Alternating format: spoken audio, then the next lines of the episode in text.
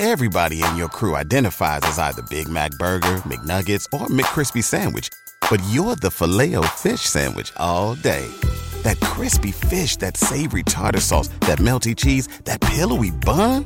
Yeah, you get it. Every time. And if you love the filet of fish, right now you can catch two of the classics you love for just $6. Limited time only. Price and participation may vary. Cannot be combined with any other offer. Single item at regular price. Ba da ba ba ba. Hey there, Doozy Pod listeners. I've got a new obsession for you Body to Burial. Body to Burial is a new podcast highlighting the various professionals that work a body's trail from the crime scene to the final resting ground. From 911 dispatchers and crime scene cleaners to coroners and criminal profilers. Through casual conversations, Body to Burial explores the intricacies of these professions and examines the physical, mental, and emotional toll that comes from making a living off of crime and death. Check out this great new show at bodytoburial.com and everywhere you get your podcasts. And I've just got to say before we wrap this up that I've listened to a few episodes. My favorite so far is the mortuary makeup episode where they brought in a special guest. I believe her name was India, and she talked all about her journey into becoming a mortuary makeup artist and what that looked like for her. And it's so fascinating, so interesting. I really think you guys are going to love hearing true crime stories from a fresh perspective. So go check out Body to Burial.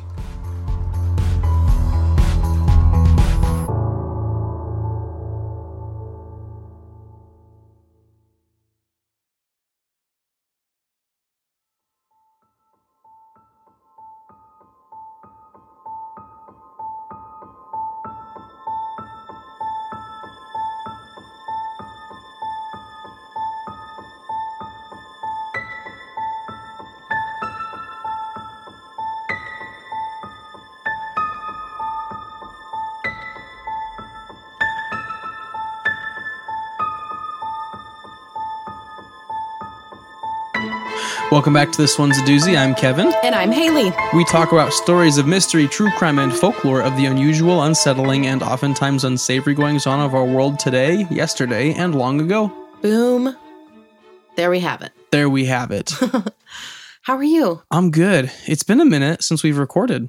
I feel like it has been. Yeah. Even though we released episodes Mhm. last week, it's been a minute. Well, we did. So we we had a Patreon episode exclusive, and then we also uh, unlocked a Patreon episode Oh, for that's everybody. We did. Last week was crazy. It was so crazy. May Day was in full effect. It was. so we let everybody enjoy the fruits of our labor when Yes. it came to Patreon for one episode. yes. And I hope everybody enjoyed it because that one is seriously one of my favorites we've ever done. Just a wild story. Yes. Um, but otherwise, we're we're back at it. So it really, I mean, it, we like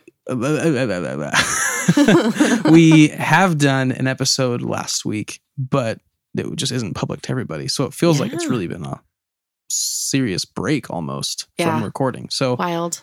I'm glad to be back. Yeah. And fear not, dear wonderful listeners. Today we're doing a first installment of a two part series. Mhm. So we'll be making up for lost time. I can't wait. I'm excited all to hear all about it. And Yes. It's going to be a good time. Well, first, before we have too good of a time, Okay. we need to prime our good time. What are you drinking? Wow. That was a really good catchphrase. I, I. I, after much struggle, managed to open the amaretto, and we're going with the Dr. Pepper amaretto tonight. okay. Yeah, Dr. Pepper Amaretto. I hurt my fingies trying to open the bottle, but I did it. all 24 flavors. Yes. What do you got? I uh I reached back It's to the back of 23 the flavors. fridge. Wait a minute. It's 23 Well, flavors. 24 when you add amaretto. okay, fine. there you go. I reached to the back of the fridge and I dug out because it's really been feeling pretty summery in Nebraska the last Yeah. couple of weeks. And I pulled out the old simply spiked strawberry lemonade. Ah, tis the season. I know. In fact, I haven't even opened it yet. So All right, let's hear the magic. hear hear the hear it crack open here on mic, Wow. Yeah. Wow. just like I know. oh man. Well, you have a feel good fact for us this week? I do. I kind of feel like this might be more of like an interesting fact or a fun fact rather than a feel good fact, but I feel Okay. like it counts. Yeah. So, wild hermit crabs have been observed lining up in a single file line in size order, with the largest crab at the front of the line and the tiniest at the back of the line. From there, the crabs will scoot out of their own shells and hop into their new homes, which is the shell of the crab size. in line in front of them. it's like extremely chaotic, but Yes. very, very hilarious to watch. well, and honestly, it sounds kind of cute. Like It's like a little sad because they're all for each other. there's also like like little renegade crabs that kind of like wait in the shadows Oh. for the very oh. weak tiny ones to climb out and they'll like steal the shell in front of them Oh, which like they can't last outside of their shell for very long yeah. so like it's kind of like a little bit brutal Wow. But Okay. like when everybody finds their their shell it sounded nice. cute until you learned about the renegades. And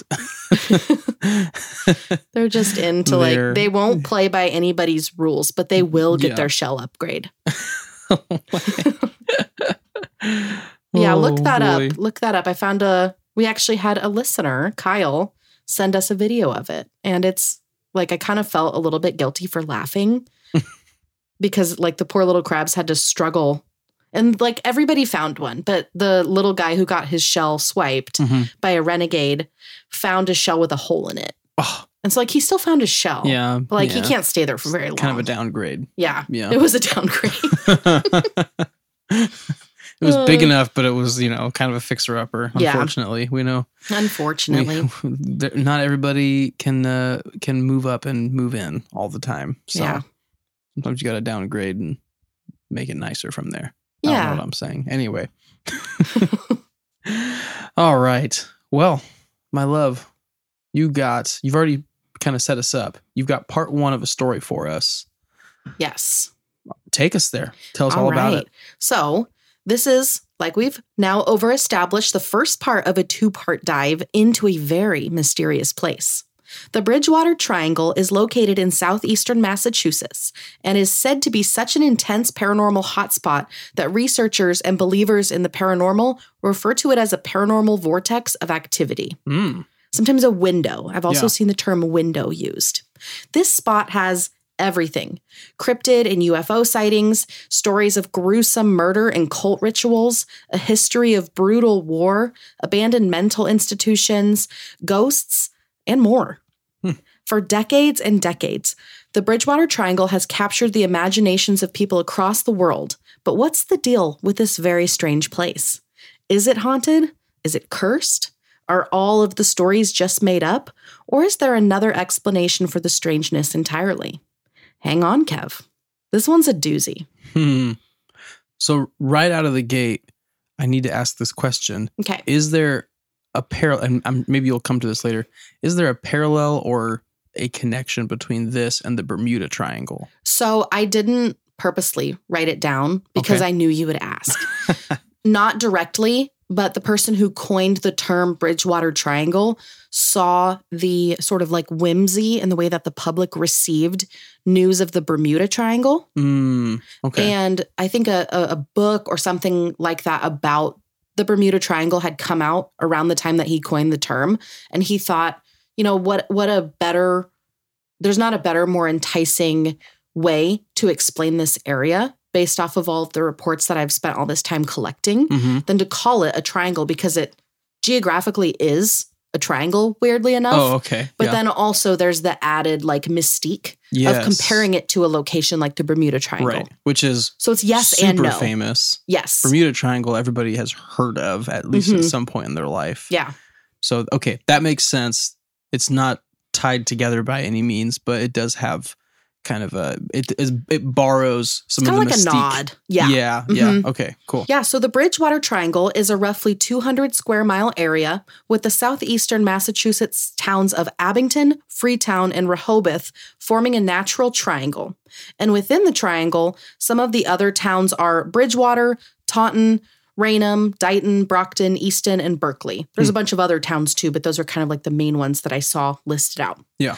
In the 1970s, a cryptozoologist by the name of Loren Coleman noticed a massive influx of paranormal reports coming from the area, leading him to dedicate years of his life into exploring the area and investigating the reports for himself. What he noticed was that the reports were concentrated in that triangle shaped area, and that the reports were so constant and so consistent that it then earned itself the title Bridgewater Triangle. Hmm. So he was the one who coined the term. Okay. In paranormal research, an area can earn itself the esteemed title of triangle when a high volume of high strangeness is reported at a fixed location, and that was certainly the case in Bridgewater. Hmm. So, Loren Coleman officially coined the term Bridgewater Triangle in his legendary 1983 book, Mysterious America, and the legend has only grown as the years have gone by. Wow. So within the triangle, Loren also mapped out three distinct parts East Bridgewater, West Bridgewater, and Bridgewater proper. And it's within these confines that a shocking amount of paranormal activity is said to have taken place. But before we get to the paranormal stuff, we're going to get into the dark and deeply unsettling history of the area itself. The area is home to several iconic locations, such as the Hockomock Swamp, the Freetown Fall River State Forest, and Profile Rock.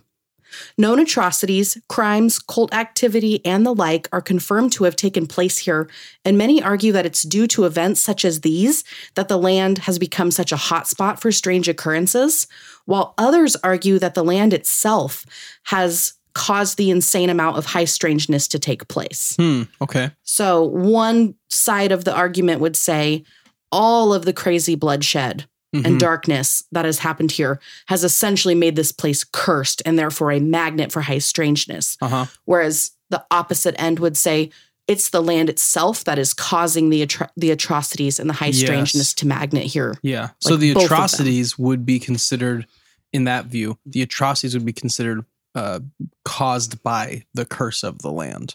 Like they're just an outcome of that Yes. Okay. One is saying that the atrocities caused it, uh huh. while the others are saying it's the land itself that caused it, the atrocity. it. Does that make sense? Yes, it does. It's a little what I was just crazy to- nuance. Yeah. Well, it's just it's it's it's looking at something from the west versus looking at the exact same thing from the east Mhm. and just trying to like figure out why do they think it looks like this and they but it, it's it's a lot of that kind of stuff. Yeah. Like, well, I guess I can just let you be the judge after we mm-hmm. get through the, some of the historical stuff. okay. Because if I went through all of the historical stuff that's been documented there, it would be like a 65 part series just talking about that. Yeah. So there's a lot. So let's start by talking about King Philip's War.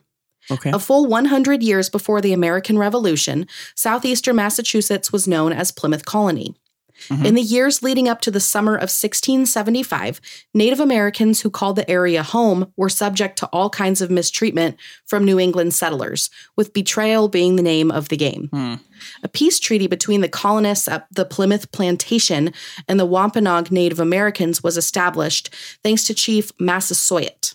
Okay. The Wampanoags had heard all about the atrocities committed by Spanish settlers in Central and South America. And though the English claimed to be more civil towards native people, Massasoit had also witnessed land battles between the English and the Spanish. Making a mental note that the English had the skills and resources to kill large amounts of people in virtually no time at all. Hmm. Massasoit knew that the only way to protect himself and his people from the English and from various other enemy tribes who- was to join them in some fashion. Hmm. So, this would entail swearing loyalty to the crown in exchange for protection and eventually in exchange for valuable goods. But this treaty was pretty much completely one sided. While the Wampanoags were one of the native tribes that had offered to help settlers who were coming over from England, offering them priceless information and tips for surviving and thriving in the Massachusetts area, it wouldn't be long before the colonists got their feet on the ground and began going back on their agreements. Hmm. Limiting hunting and trapping, and ever so slowly encroaching on Native American land, taking more of it as the years went on by using land as collateral for the goods that they were giving to the Native Americans. Hmm. And so, with the natives being given more and more restrictions on hunting and trapping, they were becoming increasingly unable to pay back their debts. hmm And so, boom, the English were then able to kind of, through a loophole, take over more and more of their land. Yeah. Interesting. So they because they they didn't own the land, but they basically owned everything they needed to have their own homes. Like they just kind right. of over they wanted more of it. Yeah. That's really what it came down to. And Mm. they they played on the vulnerability Yeah. of the leaders. Yeah. Knowing that pretty much your options are to comply or there's going to be a war. Right. And Mm. so really the using the land as collateral was a really sneaky Yes. sneaky and effective unfortunately tool to gaining more land. Yeah. Yeah. Wow. Because technically they gained it legally because they came to a legal agreement, but legally does not always uh, like Not necessarily fair. not necessarily fair or yeah, ethical. Yes, exactly. So Massasoit was obviously caught between a rock and a hard place. He could fight against the methodical and systematic trickery that was losing land for his people, but that would come at a great cost. The cost would be the lives of many members of his tribe. So he kept trudging forward on the bad land deal for the sake of some level of peace. Hmm. After his death in 1661, his first son, Wamsutta, succeeded him and was bound to the land deals and the debt that had continued to accrue. In the following years, Wamsutta would be renamed Alexander by the English as a way of demonstrating his loyalty to the crown. And then his brother, who I've seen referred to as both Metacom and Metacomet, Hmm. would be renamed Philip.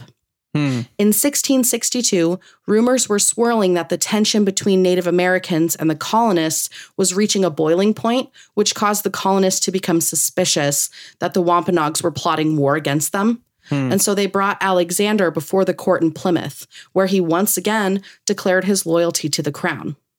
During the time that he was being questioned in the courts, Alexander began feeling sick and he asked to be returned home. But tragically, Alexander died on his journey back home, which led his wife and brother, as well as other members of the tribe, to believe that he'd been poisoned by the English Oh. while he was oh. there, causing tensions to soar once again. Yeah. So, I mean, it's is it possible that he got sick? Sure. Does it make sense that the natives are suspicious of the timing of the death? Absolutely. Yep. 100%. And we'll never know. Right. Metacom or Philip then took over, and in the years that followed, many people kind of capitalized on the growing tensions. Mhm. Enemy tribesmen, as well as defectors from the Wampanoag tribe, routinely went to the colony leaders, claiming that Philip was plotting revolt and war. This led to more and more Wampanoags defecting from the tribe and taking on English names and English religions, and the numbers were swiftly dwindling in King Philip's camp, while others from allied tribes and even some enemy tribes actually decided to team up with Philip against the English. Hmm. By July of 1675, King Philip's war was in full swing.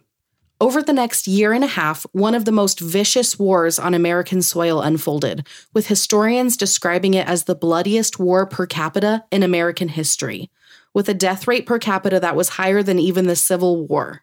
Oh wow. It was crazy. And it wasn't like a two sided war on a battlefield with enemies on either side fighting to the death until the whole thing was over, but instead it was almost like a prolonged, chaotic game of chess. Or I've also seen it described as like a hit and run, Hmm. where one side would launch a sneak attack and then bolt, and then the other would follow suit. Wow. Whole villages, mostly comprised of women and children, would be attacked by the English, and the English would rarely leave survivors.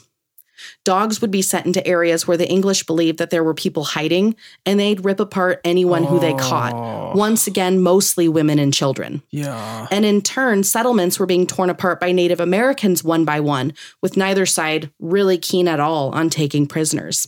Any survivors on either side would be sold into slavery. Mm-hmm. It was very, very brutal. I feel like I can't actually overstate how gruesome and like brutal and dark this whole war was. Yeah. As the English continued their quest to find Philip with the goal of capturing him and executing him for treason, since he and his father and brother had all sworn allegiance to the crown, Philip and his small band of warriors decided to take refuge in wooded areas, Mhm. mainly swamps like the Hockomock Swamp, which will come up in the next episode Hmm. quite a bit. Okay. So they chose that location because they were very familiar with it and how to navigate it, but the English were not. Hmm. And so this was a very smart move, Yeah. like tactically Yeah, on Philip's okay. part. He could they could swoop through that place. They knew exactly where to hide. Mhm. They knew how to navigate it and the English simply couldn't. Yeah. Wow. So one of the other primary sort of home bases for Philip and his crew was in the Mount Hope area in Rhode Island. And it was inhabited by Pokanoket. I hope I said that right. The Pokanoket natives, Hmm. who largely served as allies to the Wampanoag during this time. Philip and his crew couldn't really settle anywhere for very long, and in January of 1676, they made the journey to New York to meet with members of the Mohawk tribe in hopes of forming an alliance. But unfortunately for Philip, the Mohawks had already formed an alliance with the English, so he and his warriors made their escape from Mohawks who attempted to attack them. So it was like kind of nowhere safe. yeah. Okay. By the hmm. spring of 1676, the whole northeastern region of the country had joined in on the war on one side or the other. And while the intensity of the battle was dwindling a little bit, Philip still hadn't been found. He was very elusive. Oh, wow. Yeah. Yes. But in the summer of that year, Philip's wife and child were found. They were abducted and then sold into slavery, Oh, which was absolutely devastating to Philip. Yeah. By the end of the summer, Philip was found by a Wampanoag defector who shot and killed him on the spot at a location within the Hockomock Swamp that's still known as King Philip's Seat even to this day. After hmm. his death, Philip was hanged, drawn, and quartered, with portions of his remains being given to various key players on the English side. Oh, geez. Yes. So we haven't talked about the practice of being drawn and quartered yet. And so I kind of feel like we probably should at least like briefly describe it, Okay. even though it's really terrible. Yes. So the process of being drawn and quartered was instituted in England sometime in the 1200s as a form of capital punishment. Mhm. Generally speaking, if someone was sentenced to being drawn and quartered, they'd be tied to a horse and dragged to the gallows, where they would be hanged and disemboweled, often while they were still alive. Jeez. From there, their body would be taken down from the gallows, and each limb would be tied and attached to a different horse, who would then be sent running in opposite directions, ripping the body into four pieces. Ooh. The person would also usually be beheaded at some point during this process. Hmm. So, after being drawn and quartered, Philip's head was placed on a stake, where it remained for 25 years What? just rotting away. And the rest of his remains were strung up and left to hang like up in trees in the area until they eventually just like wasted away. What? So like even after he was dead, it was brutal. Oh my gosh. And, like, that's the a guy- long time. The guy who shot him got one of his hands. Like very weird. Yes. Very weird. Cause I know 1600s is like quite a while ago, but like I feel like we should be past drawing and quartering and giving like body parts as mementos at that Yes. point. Like Well, maybe not, but It sounds recent enough that like they would look back on like the Roman Colosseum and be like, "Oh yeah, that's a little messed up." right. But like they're doing just as terrible things. hmm And wow. I and mean, it was like an event. yeah. Very strange. Yeah, that sounds really strange. We death is a weird thing for a lot of people, and I get that. And I get that death is also like like a an event for some people even today. Um In some way, not necessarily still- a spectator event, but sh- yeah, sure. but I do get what you mean. Especially in capital punishment kind of situations though, Mhm. like you Yeah. people go and they watch, you Yeah. know. And there's reason why they watch and usually it's for some kind of closure or something to that effect. This is like just a a very it's a very odd degree of uh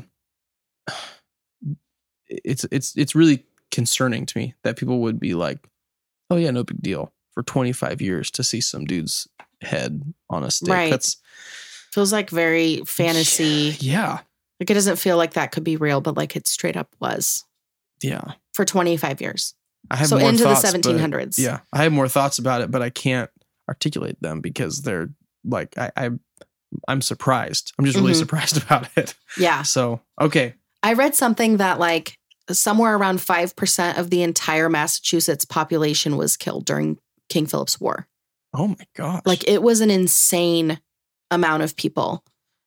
and I wish I didn't write the percentages down, but it was nuts like thousands and thousands of natives and Mhm. thousands and thousands of English settlers, and many of them not even like players in the game at all, mostly women and children, which is so heartbreaking. That is really So many cite these events as the reason why the land in the area of the Bridgewater Triangle is so haunted. Mhm. That much blood, particularly the blood of the innocent, can't be shed without the consequences of haunting the land. But others believe that whatever's going on in the area, that it's caused by the land itself being bad or evil. Supporters of this idea cite the fact that long before King Philip's War, Wampanoags and any tribes that attended to make that particular chunk of land their home suffered from devastating disease, economic troubles, and other incidents that ravaged their population, while leaving neighboring tribes, like tribes that didn't live directly on the land, virtually unscathed, Hmm. Which is strange. That is very strange. But no matter which side you agree with, it's safe to say that regardless of the cause, this 200 square mile piece of land is the opposite of ordinary. Mhm. One of the more famously rich areas for bizarre and disturbing occurrences lies within the Freetown State Forest, which is sometimes referred to as the heart of the Bridgewater Triangle. Hmm. So, as a little disclaimer slash reminder, I won't be totally delving into the paranormal occurrences in this episode, but instead I'll be focusing mostly on historically verified accounts within the region. And then I'll save the paranormal stuff for part two. Mm, so there might be a few stories that I'll tell that has kind of like a paranormal residual effect. But overall, I want to save that for part two. Okay. So let's talk about some of the true history within the Freetown State Forest area. Okay. Over the course of centuries, real life verified events have taken place that, much like the bloody legacy of King Philip's War, are credited to the overall paranormal energy said to exist in and around the forest. Hmm. One of the more infamous crimes that occurred within the Bridgewater Triangle and just on the edge of Freetown State Forest was the murder of Mary Lou Arruda at the hands of a man by the name of James Kater. In 1968, Kater attacked and attempted to sexually assault a 13 year old girl from North Andover. She was discovered tied to a tree, and while Kater was quickly tried, convicted, and sentenced to 15 to 20 years in prison on charges of kidnapping, assault with attempt to rape, and assault with a dangerous weapon, and I believe attempted murder, he was released after six years What? and then put on probation. Oh my. So, two years into his probation in the fall of 1978, the body of a young girl was found tied to a tree in Freetown State Forest about 100 yards from a fork off of the main trail. Mm. When police arrived on scene, they noted that the body was fully clothed, that her wrists were bound behind her back, and that she was tied to the tree by her neck, almost identical to the way the body of the young girl from Andover had been found a decade hmm. earlier, except for the fact that this body was deceased and in a state of decomposition, meaning that it had been there for a more considerable amount of time. Oh man. It was initially determined that this second victim had died from exposure before she was discovered, but the autopsy came up as inconclusive, which greatly confused the investigation this time around. Mhm. A forensic specialist was brought in, and it was then determined that she had died from positional asphyxiation, leading investigators to believe that she was alive when she was tied to the tree, and due to being bound, she was unable to free herself or relieve the pressure from the rope around her neck, Oh, causing her to asphyxiate, yeah. which is like such a miserable way to die. Yeah. Oh my gosh. There was also evidence that prior to being tied to the tree that she was brutally beaten by her assailant. Mm. Using dental records, the body was identified as 15-year-old Mary Lou Arruda, who was last seen walking her bike near her home on September 8th, 1978, around 4 p.m. Mm. Her bike had been found abandoned on the road less than a half mile from her home before 5 p.m. on that same day. And very nearby the bike was a discarded cigarette and some very distinct tire tracks, indicating that she'd likely been abducted. Mm. Despite a massive search of the entire area and a $25,000 reward for information leading to her safe return, a composite sketch made with the help of witnesses who claim to have seen the well known teenager walking with an unknown man. And wouldn't you know it, the man in the composite sketch looked an awful lot like James Kater. Oh man. Yeah. So these eyewitnesses also reported seeing a green car with a black stripe driving like a madman near that place where she was last seen. Mhm. So, despite all of that, no leads. So, this is Wow. gut wrenching, but given the location of her abduction and then where her body was found later on, Kater would have had to have driven right past Mary Lou's home. So, she was alive in his vehicle, Driving past her home. driving past her own house Mm, right before she died. Wow. They also believe that she died the same day that she was kidnapped, just as an added side note. Hmm. So, Mary Lou's body was found roughly nine weeks later in November of 1978, and it wouldn't be long until Kater would be seriously looked into. Mhm. One of the first things that investigators noted was the similarities between Mary Lou's crime scene and the crime scene a decade earlier. They Yeah. also noted how ridiculously similar the man in the composite sketch looked to Kater. Looking deeper, it was learned that not only did he smoke the same brand of cigarettes as the one found on the scene, but he also drove a green Buick Opel with a black stripe and distinctive patterns on the tires matching the ones near Mary Lou's bike. And that Mm. car, do you want to take a stab in the dark at who it was registered to? I'm going to guess it was registered Kater, to Kater. yeah. Yep. hmm Wow. So there's a little confusion on my part when I'm looking at his subsequent trials.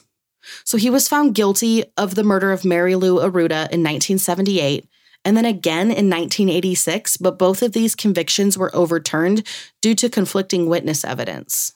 Oh, what? He was tried again in 1992, but was granted a mistrial.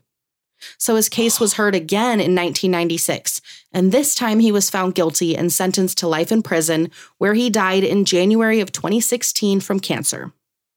Despite finally securing a guilty verdict and serving him a life sentence, the people of Raynham, which is the town she was from, Mhm. and beyond were infuriated to learn that Kater maintained his innocence in Mary Lou's murder and in the 1968 assault of the 13 year old from Andover.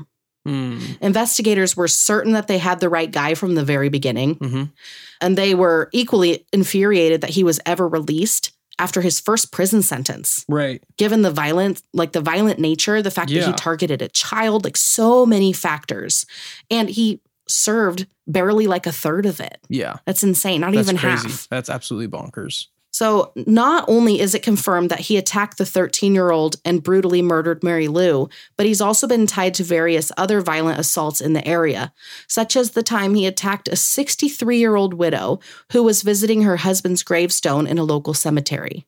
He Hmm. bludgeoned her with the leg of a chair, but thankfully she survived. Oh my gosh. He also attempted to abduct another young woman after running her car off the road.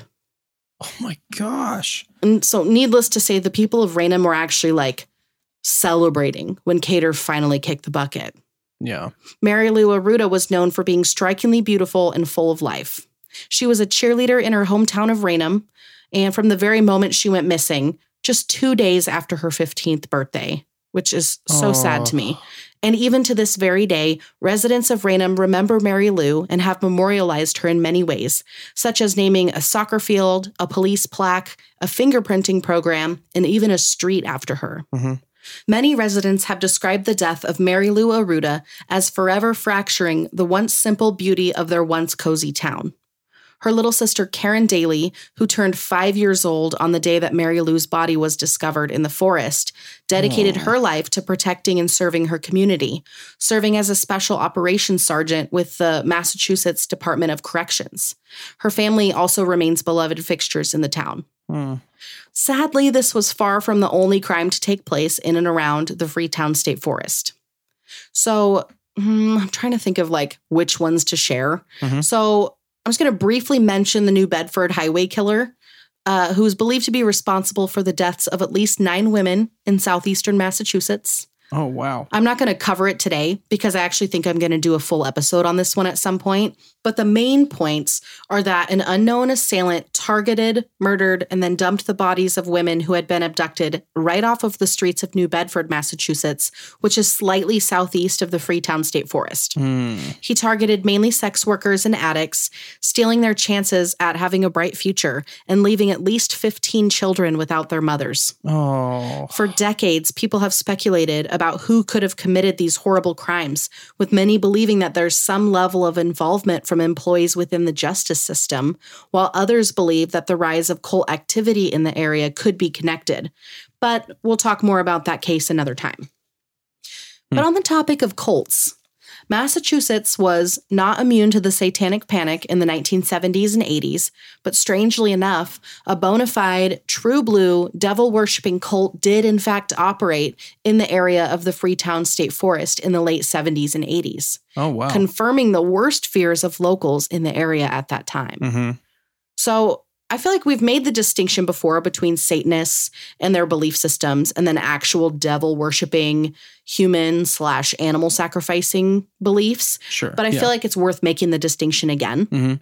So most self proclaimed Satanists or witches in the area around this time were not practicing what many people believe when they hear those words. Sure. So we've got the like neo-pagan practices such as Wicca, where practitioners believe it's their connection to the earth that gives them strength and wisdom. And then general Satanism, which is more focused on being true to yourself and doing no harm to others. Right. Members of those groups uh, are not who we are talking about Mhm. in this part of the story, just as a little disclaimer. Okay. So, the Fall River cult murders were gruesome beyond imagination. And so, I'm going to offer a blanket content warning for this whole next chunk. Okay. I'll be mentioning torture, rape, murder, Oh wow. abuse. Oh wow. I mean, just about any dark thing you could think of for the next solid bit of the story. So, if you want to skip towards the end, I'm going to give you just a second to do that. On October 13th, 1979, a naked body was discovered underneath the bleachers at Diman Regional Vocational High School in Fall River, Massachusetts. According to Detective Alan Sylvia, who was one of the first to arrive on scene, the body was bound with fishing line, lying face down, nude from the waist down. Um, she had been viciously beaten. Her head and face had been crushed by stones, one of which was found nearby. And whoever had done this had also left a baseball bat shoved into her body. Oh Yeah, wow. very, very terrible.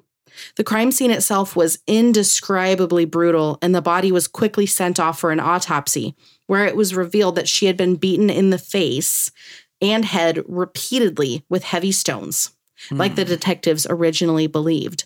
But all over her head, they also discovered several stab wounds from either a sharp knife or an ice pick. Oh my gosh.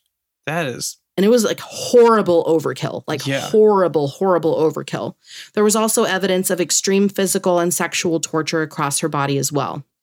The body was identified as 17 year old Doreen Levesque, oh my gosh. a unhoused sex worker from New Bedford. oh my She was identified after a reconstructive photo was made and circulated throughout the area, but the injuries to her face and head were so severe that, like, just looking at her, she was unidentifiable.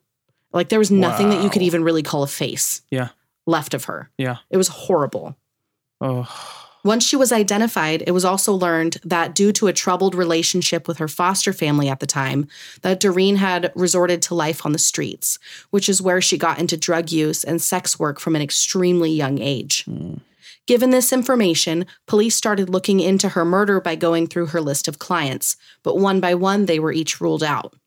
Until they got to her pimp, a 24 year old man by the name of Carl Drew, a name that people in Fall River, including law enforcement, were pretty familiar with. Hmm. He had a reputation for running the streets with violence and for running his ring of sex workers with a cruel and quick iron fist. Hmm. But there was nothing concrete really tying him or anyone else to the crime. just the fact that he was her pimp kind of Yes. tied him to it. Oh man. Okay. Yes. So somebody kind of loosely connected would come forward to the police to give a statement. So was a real shady dude named Andy Maltese. So he went to police and informed them that while he hadn't totally been able to verify information that he was being given by local sex workers, that he had heard through the grapevine that many of them did have relevant information to the case. Hmm. But that was like it. He basically came in and gave the most vague statement possible. Wow. Okay. So the case went cold pretty quickly because nobody was really willing to talk right. and nobody right. was offering anything useful. And she wasn't even from Fall River. So like that made it tricky too. Yeah. Man. But all eyes were back on Andy Maltese when another murder of a young sex worker was discovered. This was the murder of 19 year old Barbara Raposa, Hmm. who was also a sex worker from the area. And he happened to be the girlfriend of one Andy Maltese. Hmm. So it turns out that shortly after the death of Doreen Levesque, Andy had reported Barbara missing, but it wasn't until three months afterwards that her body was discovered. Rumors had swirled after Doreen's murder about cult involvement given the gruesome overkill and violence, and those rumors only picked up steam after Barbara's body was discovered. So a man was walking his dog in the Freetown State Forest when he came across her body. It was, like Doreen's, nude from the waist down.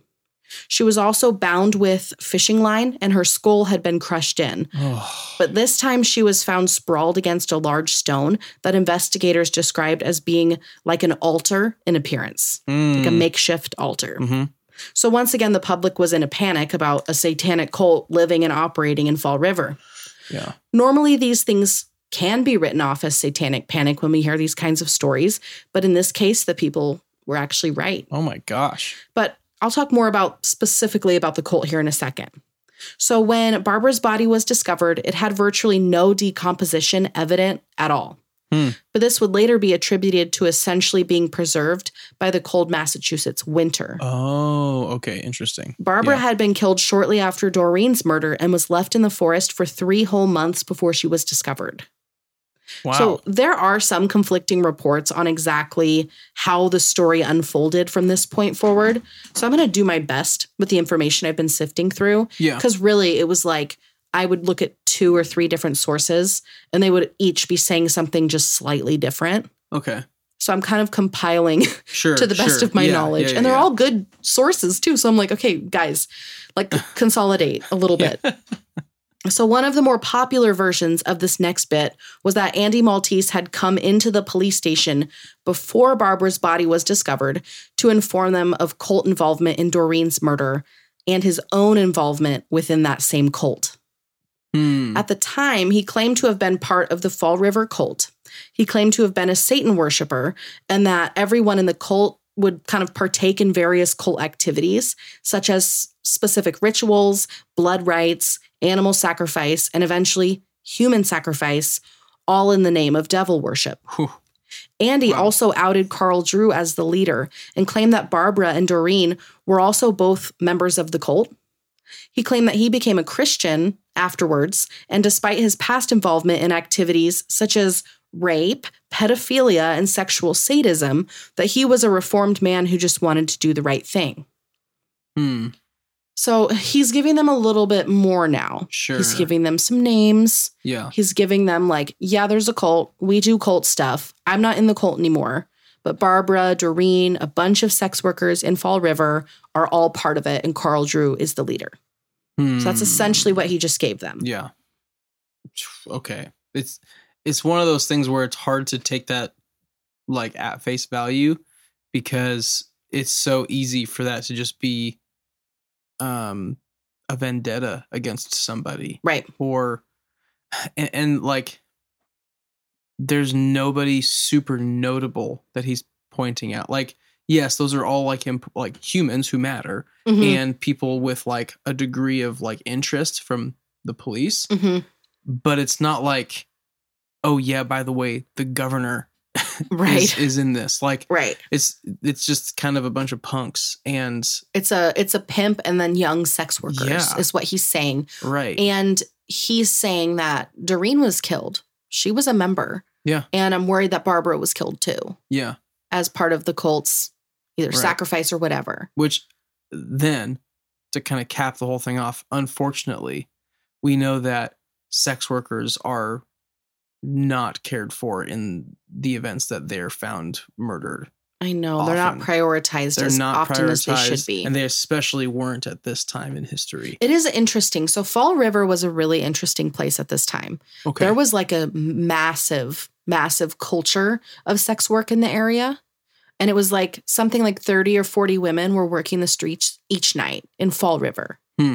Weird. And Wow. like, I mean, some of this is is hearsay, but I watched a little bit of a documentary Mhm. about specifically the cult, and they were saying that it was so uh, prevalent in the culture of the town at the time that like police officers would solicit a sex worker, and then once she was in the room, they would show the badge and be like, "You're going to do whatever I say, otherwise, I'm I'm taking you to jail for soliciting." And like Oh, it was like very intense. And like there were documentaries made about it at the time, like Jeez. in the 70s and 80s. Oh, jeez. there were documentaries being made about the crazy, crazy high influx of young women who were suffering from drug addiction Mhm. and how many of them kind of had to resort to sex work, even if they were underage. Wow. And like police, some police were trying to do something about it without like punishing the girls, Mhm. But their their hands were kind of tied. Right. And so I do think that, like, not that there's ever a good place for this kind of thing to happen, but because it was such a part of the culture, hmm the officers that were the ones running hardest after this case actually really did seem to care a lot about the girls, Interesting. which you don't Okay. always see. No, you you don't. You just don't. Yeah. Which is heartbreaking. Yeah. Everybody's case should be heard right. equally, of Right. course. So this is kind of like a unique time, place, setting, Yeah. I think, for Yeah. this specific type of crime to Mm. take place. Wow. So, after Barbara's body was discovered, Andy came forward and said that he had a psychic dream or like a vision where he was hovering over Barbara's body and witnessed her murder. He could explain the date, the time, the position of her body, and the method of the murder. He also claimed that her murder was ritualistic and sacrificial in nature. Oof. He also claimed that it was committed by none other than Carl Drew. Hmm. So the police Okay. didn't really buy like the mystical angle Right. of this information, but based on this statement, it kind of essentially served to them as like a confession coming from Andy. Yeah. So they arrested him and continued to pursue the truth of what was actually happening in Fall River. yeah. The Fall River cult as an organization was pretty straightforward. Carl Drew was the leader of the group. He referred to himself as the son of Satan and claimed to have a direct line of communication with Satan himself. Hmm. He also would speak in tongues that he also claimed were devil tongues. Mhm. He claimed that Satan was pure evil and that that evil is the equivalent to power if a human could gain access to it. Wow. Very interesting character. Hmm. Sometimes I like my my reflex is to roll my eyes a little bit and be like, okay, son of Satan. Like, cool. Yes. You know, like Yeah. d- most of the time I actually just don't think that they actually believe these things. Right. These people that go and do Yeah, these things, they've yeah. tasted some level of control and power, hmm which we'll see kind of unfold here in a Mhm. second. And they want that and they get Right. addicted to the high of Right. that. Scaring somebody is like part of the control. It makes them feel like they're able to influence other people by freaking Totally. them out by saying crazy things. Not that they believe it, but because they know it'll give them a little bit of a of a mystique. Yeah, totally. So, to c- recruit members, Carl targeted vulnerable women, all of which were sex workers, and some of which also suffered from various addictions and past traumas. He would rope these women in by promising to protect them and to help secure their income as sex workers, but once they were in, they were stuck. Mm, The girls would be forced to work all the time and would be forced to turn over a pretty high amount of their earnings. Otherwise, he wasn't afraid to use violence to get what he believed to be his. Jeez. The group would also engage in satanic rituals in the Freetown State Forest, as its haunted reputation served as the perfect backdrop for all kinds of dark festivities. Yeah. Doreen became the perfect victim because she was a transplant from out of town. She allegedly was approached by members of the Fall River cult and was told not to conduct any business in Fall River. And since she refused to join the crew, Mhm. they're like, you can join us or you can leave, basically. This set her up as an outsider in the eyes of the cult and put a target on her back. And so her murder sent a message to anyone who wouldn't join the Fall River cult but still insisted on offering their services on the streets of Fall River. Hmm. Like, you want to try this and you're next. Wow. And then there was also allegations of it being ritualistic and sacrificial in nature. Yeah. So, Jeez. once news hit the public that there was likely a cult connection in the recent murders of young sex workers, more and more sex workers came forward with their own stories of their own experiences with Carl Drew and his hench people. One woman claimed to have been in the cult for a short time and said that after she was arrested for prostitution at some point and then quickly released, that Carl Drew threatened to tie her to a tree and sacrifice a goat over her head, drenching her face and body with the blood in a twisted form of baptism and punishment all in one. Jeez. So this guy was creepy and oh scary. oh scary. my gosh. Yeah. The women in the group who weren't fully sold out for the cause were held in place by terror, afraid to step out of line and get themselves or their loved ones on Carl's bad side. So it's like a truly, Wow. truly a trap, really. Yeah. As the investigation continued, Detective Sylvia eventually made contact with another cult member and sex worker, 20 year old Karen Marsden. Hmm. Karen was terrified. Out of all of the members that had had conversations with police, Karen stood out as one who was particularly scared. Hmm. The others who had offered help were all a little skittish, but their primary motive with cooperating with police at all, or even offering to have a conversation with them, was to cover their own tracks and to make sure that they didn't get blamed for the murders, which Yeah. also makes sense, especially if they were innocent. Sure. Yeah. Initially, Karen wouldn't share much, but eventually she did reveal to Detective Sylvia that she was terrified for her life and for the life of her young son. She Hmm. told Sylvia that she had witnessed the murder of Doreen Levesque and was forced to participate in it to some degree. She Oh, confirmed that the cult was a real thing and that it was led by Carl Drew, who served as kind of like a high priest and as a pimp to all the sex workers in the group. And then eventually, she led police to a shack in Freetown State Forest where many rituals had taken place. On scene, they discovered makeshift altars, culty graffiti, animal carcasses that had been completely drained of blood, and more incriminating things like that. Wow. She also showed police a small body of water within the forest where Carl claimed to have dumped bodies of his victims and said that if she messed up that that would be her fate as well. And Hmm. Karen was convinced that she was in fact going to be Carl's next victim. Wow. She was convinced. Oh my gosh. After learning all of this, Detective Sylvia urged Karen to go under protective custody until they could confirm all of this information and get the right people behind bars, Mhm. but Karen refused. Oh no. She told him that not only was she terrified of Carl, but she was almost more terrified of what would happen to her soul if she betrayed the group. Oh no. She believed that her soul was going to belong to Satan if she betrayed Carl because that's what he told her. He said basically that he was going to sacrifice her to Satan and her soul would belong to Satan for eternity.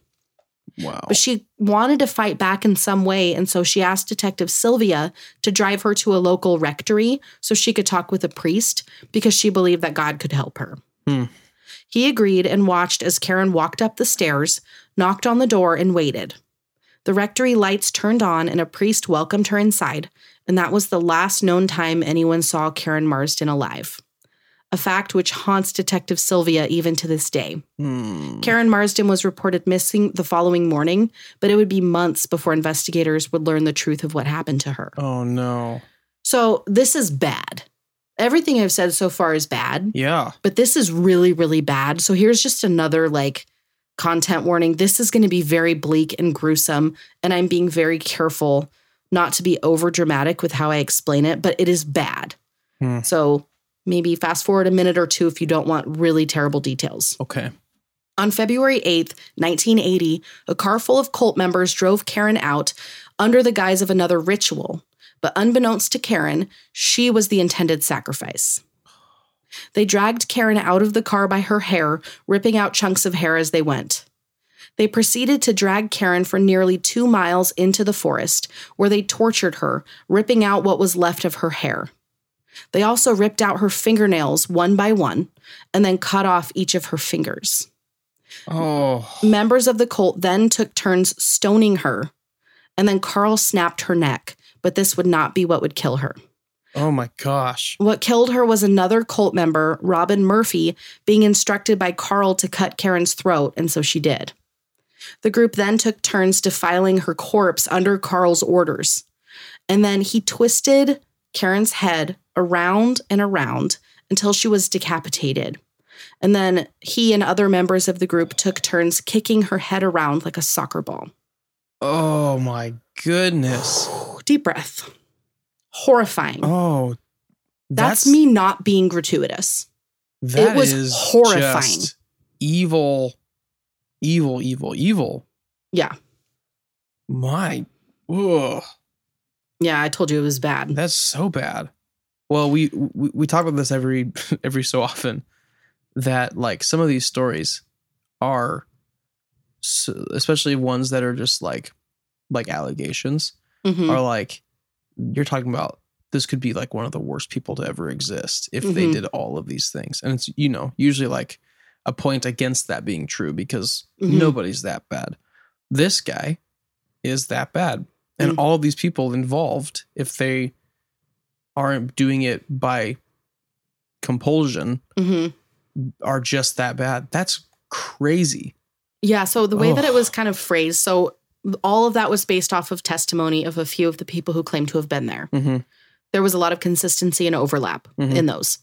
But one element that they talked about, uh, not just in Karen's murder, but in other murders committed by the cult as well, was that to some degree, members were forced to throw a stone, to participate in defilement of a corpse, to participate in, at some level so that they would be implicated. right They couldn't, now you can't go to police yeah because you threw a stone too. You were part of the murder. yeah While another angle that is kind of talked about is the like you're now bound to this faith mm-hmm. also. So it's like several layers deep right that the pe- like some of the people who participated were just straight up disgustingly evil and some of the people who participated were in danger of becoming next if they didn't participate. right Very terrible. Gosh, Very, very, yeah. very terrible. So it wasn't until April 13th, 1980, that a portion of Karen's skull was recovered from the woods. The fragment of skull was missing all of its teeth, and when police were called, items such as teeth, hair, fragments of a sweater, and jewelry were discovered across a two mile path. Hmm. The items all belonged to Karen Marsden. yeah Since then, the rest of her remains have never been recovered, and members who were present at the death have claimed things ranging from setting her body on fire to complete the sacrifice, while others vaguely mentioned a nearby hog farm, but with no additional details. Huh. So nobody really knows what happened to the rest of her remains, yeah which is heartbreaking. Over the next several months, the investigation continued, and police got a major break when a cult member named Sunny Sparta came forward. She told them more relevant information about the case, most notably the fact that her apartment was sometimes used for cult meetings and that she'd received phone calls from a particular member of the group who called to boast about her involvement in at least two of the murders. After sending in some undercover police to infiltrate one of these meetings, it was all confirmed. The cult was truly operating in Fall River. People had been murdered as sacrifices to Satan or otherwise, and these people, at least for the most part, truly believed that their sacrifices were granting them supernatural power and favor from Satan himself. wow But it wasn't Carl Drew operating alone. It was a joint operation between Carl and 17 year old, which I'll just say that again 17 year old Robin Murphy. Murphy was also a sex worker since she was very young, like a super young teenager, mm-hmm. but she decided that she wanted in on the world of pimping as opposed to offering her own services. According to many people who have interacted with her, she was pure evil in the most unassuming form, and she rivaled Carl in her wickedness and determination. wow oh. Yeah, it's pretty bad. Police took her in for questioning, and she agreed to testify against Carl Drew and other members of the cult. And she agreed that she would plead guilty to taking part in the second degree murder of Karen Marsden under the condition that she could testify that she was forced to participate under threat of force from Carl and that she would get immunity in the other murders. Ooh, So I'll wow. confess to second degree murder of Karen Marsden under these terms. I didn't want to do it, I had to. And I'm immune from being prosecuted in the other two murders. And they said, okay. They made a deal with her. Thanks to eyewitness testimony, including testimony from Robin Murphy, Andy Maltese was convicted of the murder of Barbara Raposa and was sentenced to life in prison without the possibility of parole. And that is where he died a hmm. short time later. After a separate trial for the murder of Karen Marsden, Robin pled guilty to the second degree murder and was sentenced to life in prison with the possibility of parole. Hmm. She was successfully paroled in 2004, but landed back in prison on unrelated charges years later. Hmm. As for Carl Drew, he was found guilty of the first degree murder of Karen Marsden, and both sought appeals in their guilty verdicts over the years, claiming everything from coerced confessions to faulty representation. But from what I could find, all of their appeals were denied. Carl and Robin each maintain their innocence to this day. Wow. And the documentary, it's just called Fall River. Yeah. I watched I watched the first two episodes on Prime. It's a four-part documentary series. I think you can watch it on MGM Plus, but it explores the angle that Carl and Robin didn't do it. And it Hmm. is very, from what I found, very interesting that like this story was painted oh. about this case. Uh huh. I'm going to be honest. From what I've seen so far, I am not even kind of compelled to believe that they didn't participate. Also, nobody was ever convicted for Doreen Levesque's murder. Okay. Wow. They couldn't prove anybody was Yeah. directly connected to it. Yeah. So she never got justice. That's sad. It is. But yeah, this is just such a bizarre cult gone out of control story. Oh yeah. I mean, I, I remember. I forget if it was like like a fictional story like Criminal Minds or if it was like a documentary or what it was. Mhm. But I've heard the claim that there have never been any confirmed cases of ritual human sacrifice in North America. hmm and maybe that's because this is like one of those things where they can't like absolutely independently verify that this is a religious practice versus just Right. something that's a cult out of control kind of a thing hmm but it's still very like it's tied to this whole uh at at, at best mental emo- uh, mental manipulation Right. thing hmm this guy's just controlling people and this is how he's doing it Well, yeah. And then other people were like, well, they obviously killed Doreen because she was from out of town. They killed Barbara because she was there Mhm. when Doreen was killed, and they didn't want to leave the weakest witnesses alive right so they could talk. And then they killed Karen for cooperating with police. yeah So, really, you could argue that none of them were cult motivated. They just happened to grossly overkill and present in a very flamboyant way yeah and go super gruesome yeah to make it appear as though it was cult related. right Who knows? So, yeah, I'm going to finish that documentary. I'll let you know what I think of it. But yeah that is the very shortened story of the murders committed by the Fall River cult. And we are going to wrap this episode up with one more place within the Bridgewater Triangle, and then we'll get to the crazy paranormal stuff in part two. okay So, Taunton State Hospital is what we're going to talk about next. It was also known as the, I think, the Taunton, Taunton is Sa- Insane Home for the Insane, something mm, like that. okay, okay. Yeah, it's had a couple of different names, but I'm just going to call it the Taunton State Hospital. So, it was a mental institution in Taunton, Massachusetts that was constructed and opened in 1854, where it stood for over 150 years. wow The hospital was designed in the Kirkbride design, founded by controversial yet iconic Thomas Kirkbride, who posited that long term patients would do much better if their facilities replicated actual communities and granted patients access to fresh air. Hmm. And so that's how the hospital was constructed. And it was kind of like there was like a main base in the middle mm-hmm. and then two wings.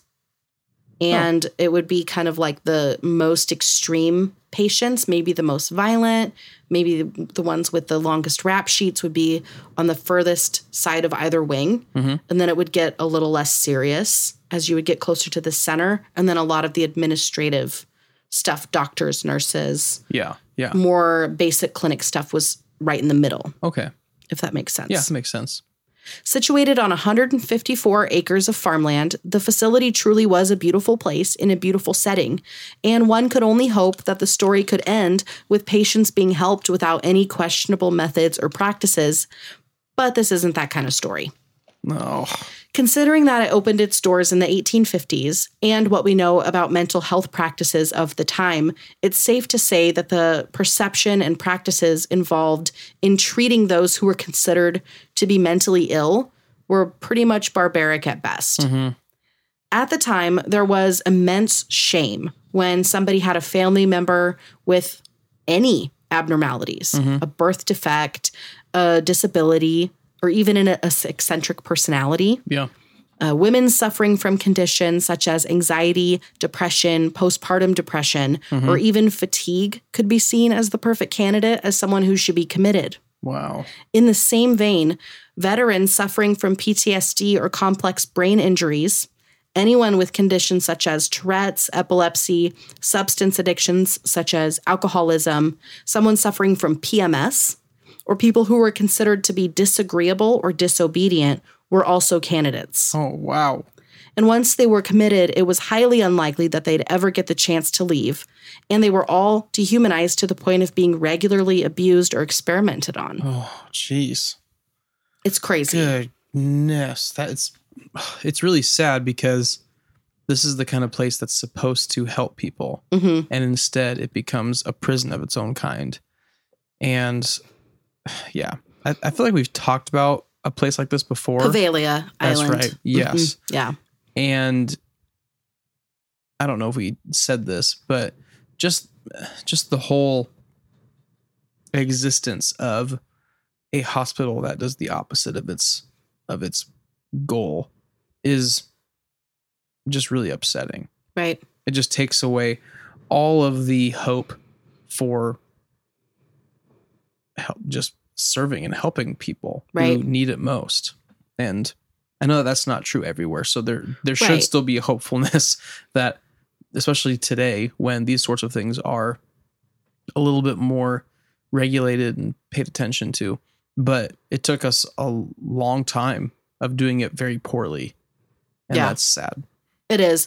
Well, and I think it's always also wise to mention that, of course, not every nurse, not every doctor Right. at this institution or at any other ones was conducting experiments on humans, was being abusive.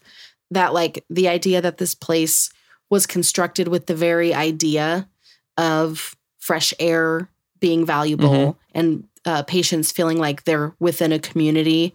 Like, it doesn't need to feel like the Truman Show. It actually can just be like, isn't that nice that we're giving people a real human experience while they are undergoing Right. treatment for something they're they're suffering from. Yeah. You know, uh, but I mean, even just given the qualifications for being committed, Yeah. it starts out bad. Yeah. Like it starts out questionable at best. So as the hmm. 1800s continued marching forward, new cutting edge experimentation was rampant on the hospital campus. Tactics such as submerging patients under warm water and then forcing them into the cold in hopes that the sensory shock would jolt them out of their perceived mental hmm. illness. Other Wow. things like solitary confinement being utilized on even the youngest of patients. And yes, I'm talking about babies. Oh no. They would put babies in solitary confinement. Why would they even put babies in a, a mental hospital? Well, people would turn over babies with birth defects, Oh my gosh. With- obvious disability, with Uh-huh. illnesses that they didn't know enough about to care for within the home. It was a it was a shame, yeah. a family shame, which is just uh it like Yeah. actually makes my stomach That churn to think about that. Yeah. Makes me want to cry. Oh. Electric shock therapies, as well as inhumane restraint tactics, were utilized. And by the turn of the 1900s, frontal lobotomies were commonplace in many of the most difficult or most ill patients. Hmm. On top of the more disturbing medical crimes, the hospital housed some extremely interesting folks. In 1892, the infamous Lizzie Borden was housed in one of the facilities on campus for a few days. Hmm. The Lizzie Borden Wow. and another lesser known character named Jane Toppan, otherwise known as Jolly Jane. So she confessed to the murders of over 31 people, Wow. people who were placed under her care when she worked as a nurse. Oh. Her life story is enough to give anybody goosebumps, but it's the infamous quote of hers that adds a special note of creepy to the Taunton State Hospital. She said this quote, My desire is to kill more people, more desperate people, from every man and every woman who has lived to this day. Oh End quote. my. Wow. Yeah. So she was not great. No, not a cool person. Not Wow. great. Many people who believe the place to be haunted talk about its more shady inmates, along with the grisly history of mental health care. As decades passed, more legislation was put in place to protect mental patients from this kind of abuse, leading to the systematic closure and then restructuring of Taunton State Hospital and facilities like it. Hmm. In 1975, the main part of the hospital was closed down, with several of the other operations on campus still operating in some capacity for a hmm. while.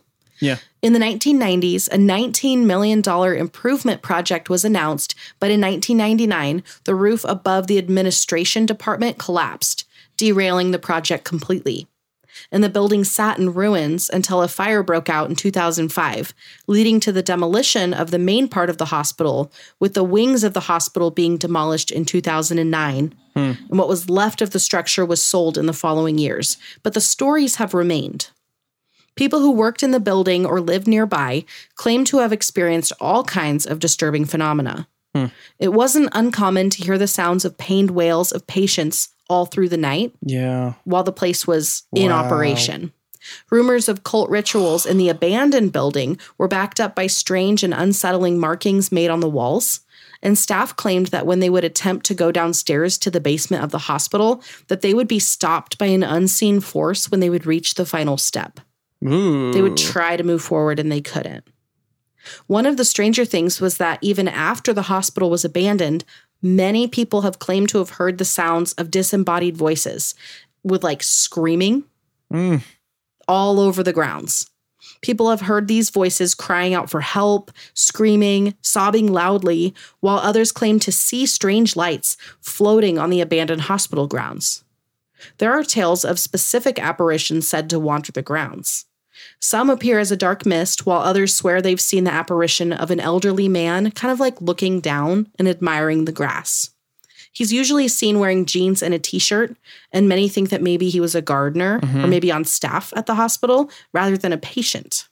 Whenever people have tried to approach him, he simply smiles and then fades away. Gosh, I got goosebumps like three times in the last couple of minutes that you've been talking I can't about wait this. for part two. oh wow. Former patients, staff, and visitors have also reported seeing dark and menacing entities. Sometimes these entities are accompanied by the smell of smoke. Sometimes they appear as a dark mist or as smoke. And sometimes they're silent, while other times they'll utter out things like, leave. Hmm. Interestingly, one of the most common reports is that of apparitions that only appear at the corner of your eye, always just out of sight. Reports of entities just like this have been reported all over the Bridgewater Triangle, which leads even the most skeptic person to wonder if there's any meat to the stories. Hmm.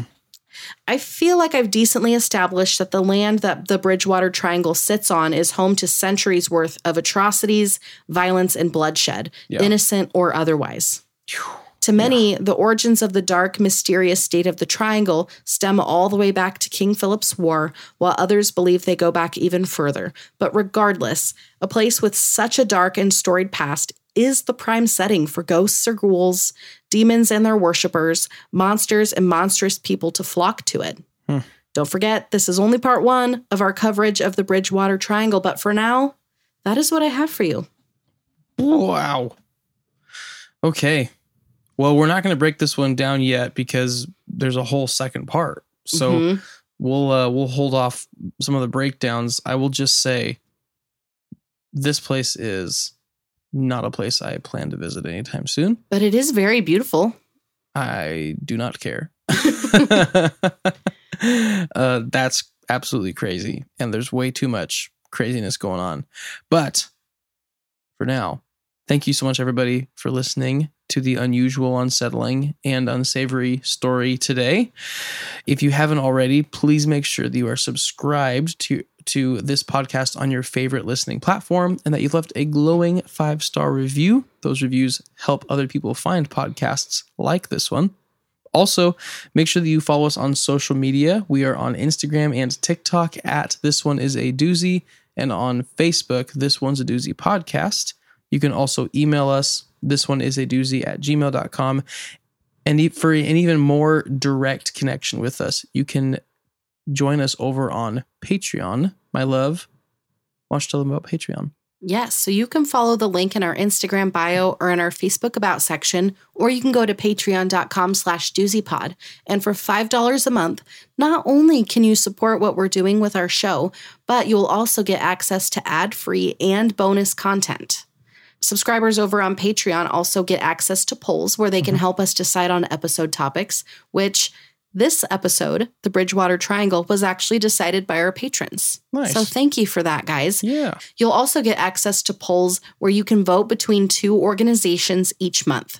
So it's something that's really close to our hearts to not just tell these stories, but to support, actively support victims of violent crime and their families, as well as certain marginalized peoples, like people that are falsely imprisoned Uh-huh. and things like that. And so every month, patrons can vote on that, and then we give to whichever organization ends up getting the most votes. So if mm-hmm. you would like to take part in any of that stuff or in all of it, we would love to have you over on Patreon.